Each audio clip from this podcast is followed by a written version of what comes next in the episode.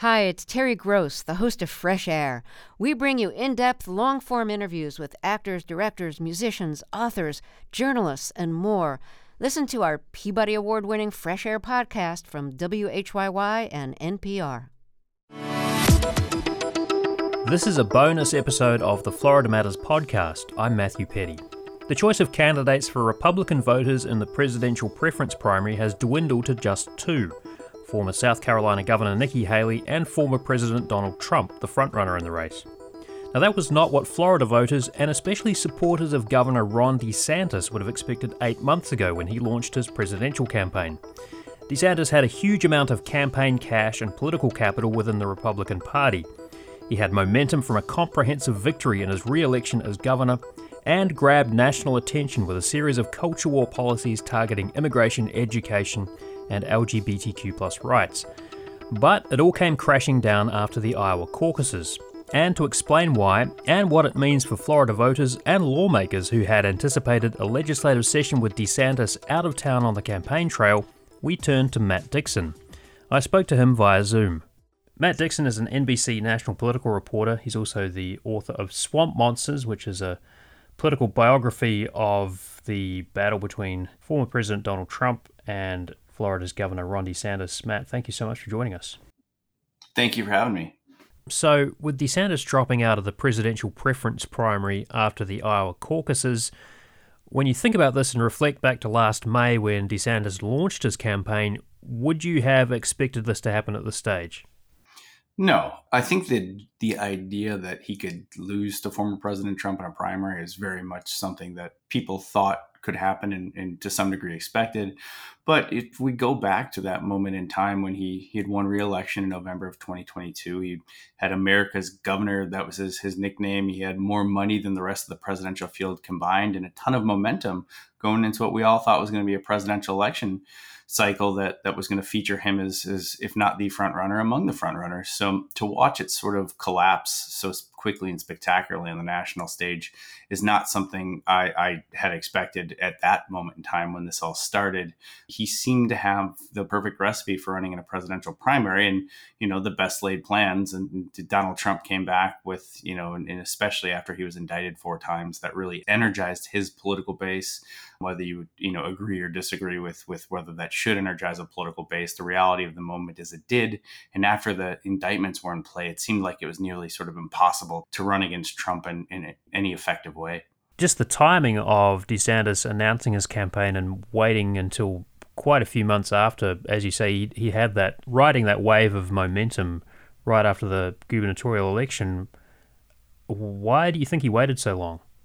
Yeah, it's it's a really good point and can't be overstated that between his reelection and when he actually announced in late May, it was six months. I mean, he he sort of not only wasn't running for president in in those moments, but he was actively downplaying or brushing off questions about it. So really, kind of stepping on his own kind of reelection momentum, if you will. And the rationale for it at the time, you know, seemed to make sense. They claimed and they said that they had polling data that indicated that President Trump's support with Republican voters was quote soft the idea being that on paper that Republicans are telling pollsters they support President Trump, but there wasn't a lot of intensity to it.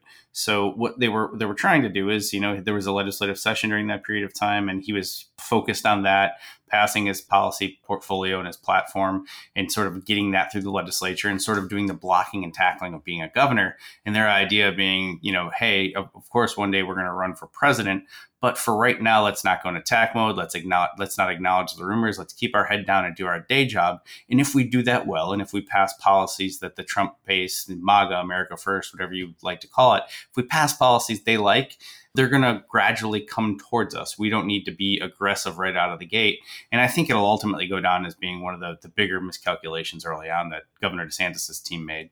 Mm-hmm. So, what does this now mean for Florida voters? Republicans in Florida and DeSantis' home state won't even be able to cast a ballot for DeSantis, although there could presumably be some write ins. But what does this all mean for them?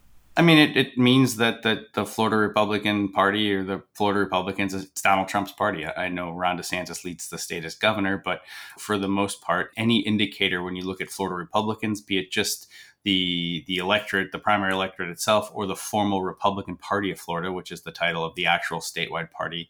Everyone in, in unison is now, you know, holding hands and, and behind former President Trump. The formal Republican Party of Florida plans on voting next month to formally endorse him, whether the primary is over or not. There had been infighting, you know, between Trump supporters and DeSantis supporters some months ago as they tried to you know figure out the direction of the party and who they were going to you know at least quietly align with that is effectively gone. And, and, the republican party of florida you know in this moment in time belongs to, to trump. Mm-hmm.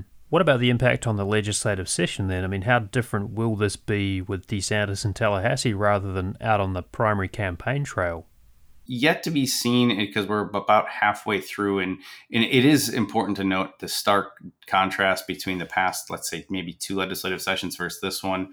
Going into the past two desantis even before session began would hold you know daily eh, big time splashy press conferences to roll out his policy platform. He had a Republican dominated legislature that wanted to take those policies that the governor was forcibly advocating for and make them law. The most Republican lawmakers here didn't want to stand in the way of a home state governor as he tried to run for president. So he's really dominated the session conversation, the legislative conversation in recent years.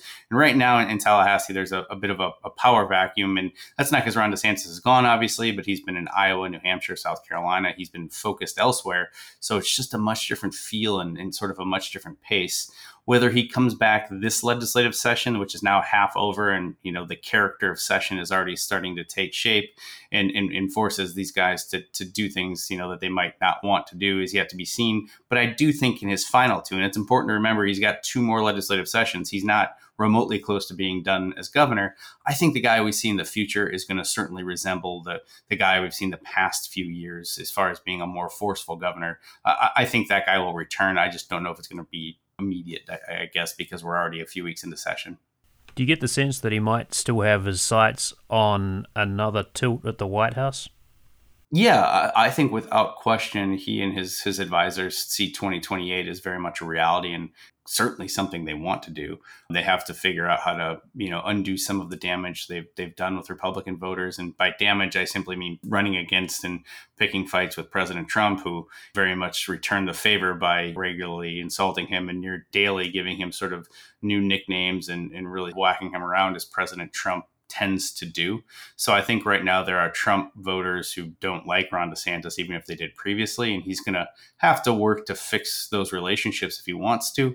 But at the end of the day, he still has spent years advocating for public policy that the conservative you know Republican primary electorate really likes. Mm-hmm. And if he can fix a few things with his campaign that notably did not go as well as he he thought it would, I think he certainly has the makings of someone who could run again in 2028. And I, I certainly think that's where they see themselves going. What about the background to this hostile relationship between Trump and DeSantis? I mean, how far back beyond the start of DeSantis' presidential campaign does that actually go?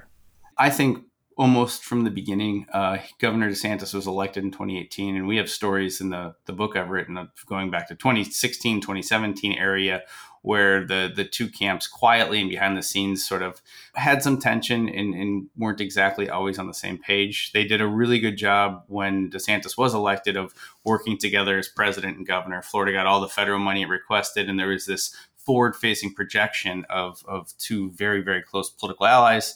And to some extent, they were.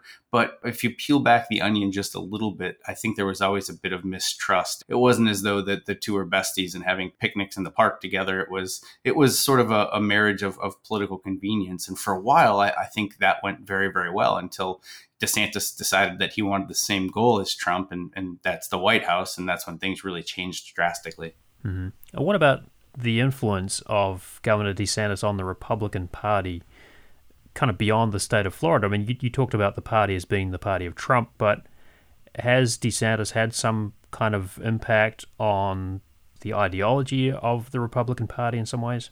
Without question. I mean, when Trump got engaged again at the presidential level, he really did take over again quickly. But he took over a party that looked a little bit different because Ron DeSantis had, you know, two years of a moment in the sun and in this national presence.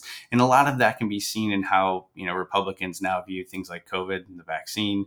There's, you know, vaccine skepticism that I think was driven a lot by by Governor DeSantis. And then sort of the acronyms that have always existed in the background, but we haven't seen them as a main mainstream part of political conversation like DEI and ESG and some of the acronyms that are associated with with political culture wars. Ron DeSantis put those on a much much bigger pedestal, made them made them national issues, made them sort of things that if you run as a, in a Republican primary, if you run as a Republican, even down to you know a state house or a state senate or a congressional level, if you're going to get conservative votes, those are issues you both need to be fluent in and support in the right way. And that that was I, I think a byproduct of, of Ron DeSantis amplifying them to to a, a, national audience within the party that we had not seen before. And so Trump came back and really has taken over the party, but some of the the focuses and the messages of, of Ron DeSantis are still still embedded in that party. Although things like you know DEI and ESG and some of those other slightly more esoteric acronyms, I think there were signs when he was out campaigning in those primary states that they weren't really registering with the voters. They're like, what are you talking about? Well, I mean, I, I, think part of that was against the backdrop of, of Donald Trump being in the race. I mean, at, to a certain point, for the past several months, this isn't even a, a feature of just the, the past few weeks when, when things really fell apart. I mean, it was clear where the trend lines were going. The party was still with Donald Trump. So I'm not sure because the focus on, on those issues worked so incredibly well for DeSantis for gosh, two years, basically the two or three years post pandemic, the only moment, the only ecosystem in which they fell flat with with base voters is one that also included Donald Trump as a political enemy. So I think there is a feature of Donald Trump just still being sort of the the biggest character, the biggest draw in the party. And no matter what Ron DeSantis or anyone else could say, even if it's things that speak to the Republican base, they just weren't going to break through in a really uh, a material way against the guy who you know had had assumed the throne again. Mm-hmm hypothetically, Nikki Haley drops out of the race at some point in this primary, potentially before South Carolina. So, with that in mind, with, with Haley out, what does that now mean for Florida voters in this GOP presidential preference primary? Yeah, I mean the primary she's still in, but the primary is functionally over already. So I don't think by the time it gets to Florida in March, there's really going to be much of a, a choice left. We already some degree seeing the Biden campaign and Democrats have started to campaign a little bit more in their messaging. They were very Democrats haven't really been campaigning as they sort of let the primary process play out the Trump folks are definitely focused more on Biden than they, you know, have been in recent weeks. So I think right now we're already kind of, you know, if not officially, we're, we're functionally entering the, the general election. And uh, certainly all those states, including Florida, are still going to take their votes. But there's certainly a choice left. I guess I don't want to say there's not a choice, but the decisions have functionally been made by the Republican Party that they know who their nominee is going to be, even if you know a whole bunch of states haven't voted yet, because the field has has you know pretty much doesn't have anyone left who's even remotely competing with the former president. I think the thing that everyone should keep their eye on is how DeSantis sort of reasserts himself as governor. Is it going to be the same forceful guy we've seen with an eye towards 2028 or something different? I tend to think it's going to be the same guy we have seen, but that's uh, certainly not, uh, it's not a, a set in stone environment. So I think watching how he becomes governor again once he's off the campaign trail is going to be something that everyone should keep their eye on. I do wonder a little bit too that the Republican Party in Florida and I guess in other states as well does seem to have a tendency of being able to coalesce around an idea or a person, but there have been some cracks, I suppose, in the Republican Party of Florida, just because of it seems because of this this feud between Trump and DeSantis, and I wonder about that relationship between DeSantis and and primarily those uh, GOP lawmakers in in the state of Florida, whether those relationships will be repaired or whether you see some kind of fractures continuing into the future. Yeah, I, I, do think in order to repair relationships, there has to be an appetite to repair them, and I don't know that Ron DeSantis has has shown this sort of ability to to be contrite or to sort of go to anyone hat in hand and you know say I'm sorry, basically, um, or or you know try to mend a broken relationship. So I would suspect he he's always been a leader that leads through through more stick than than carrot. So I would I would presume that a vast majority of the Republican legislature will still stick with him. They will say all very supportive things publicly, even if at times they're sort of worn out by his leadership and, governing style. But I don't anticipate um, even Republicans who support Trump at the presidential level. I don't anticipate there'd be some mass exodus of Republicans at the state level who, who no longer support the governor, at least publicly. They're going to continue to say the right things uh, there. We've been speaking with Matt Dixon, NBC national political reporter and author of Swamp Monsters Trump versus DeSantis, the greatest show on earth, or at least in Florida. Matt, thanks so much for your time. Appreciate it. Thanks for having me. I'm very appreciative. And you can find more elections coverage on our website, wusf.org. And throughout 2024, Florida Matters will be bringing you analysis of what the presidential election and other races mean for voters in the greater Tampa Bay region. Listen Tuesday nights at 6:30 on WUSF 89.7 FM or right here on the Florida Matters podcast. Thanks for listening.